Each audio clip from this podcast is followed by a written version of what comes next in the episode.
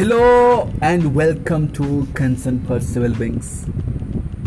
Let's get started with the important topic of the day annular solar eclipse. An annular solar eclipse will occur on 21st June 2020.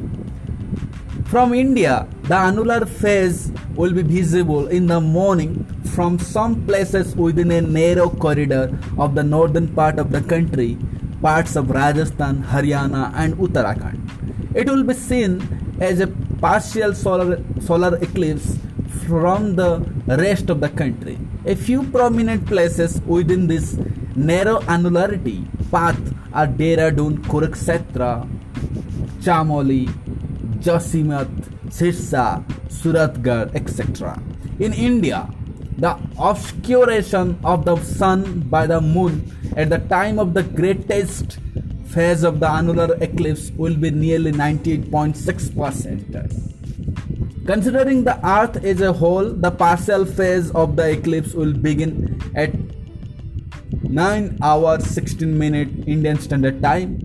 The annular phase will begin at 10 hour 19 minute Indian Standard Time. The annular phase will end at 14 hour 2 minute Indian Standard Time. The partial phase will end at 15 hour 4 minute Indian Standard Time. The annular path passes through Congo, Sudan, Ethiopia, Yemen, Saudi Arabia, Oman, Pakistan, northern part of India, and China.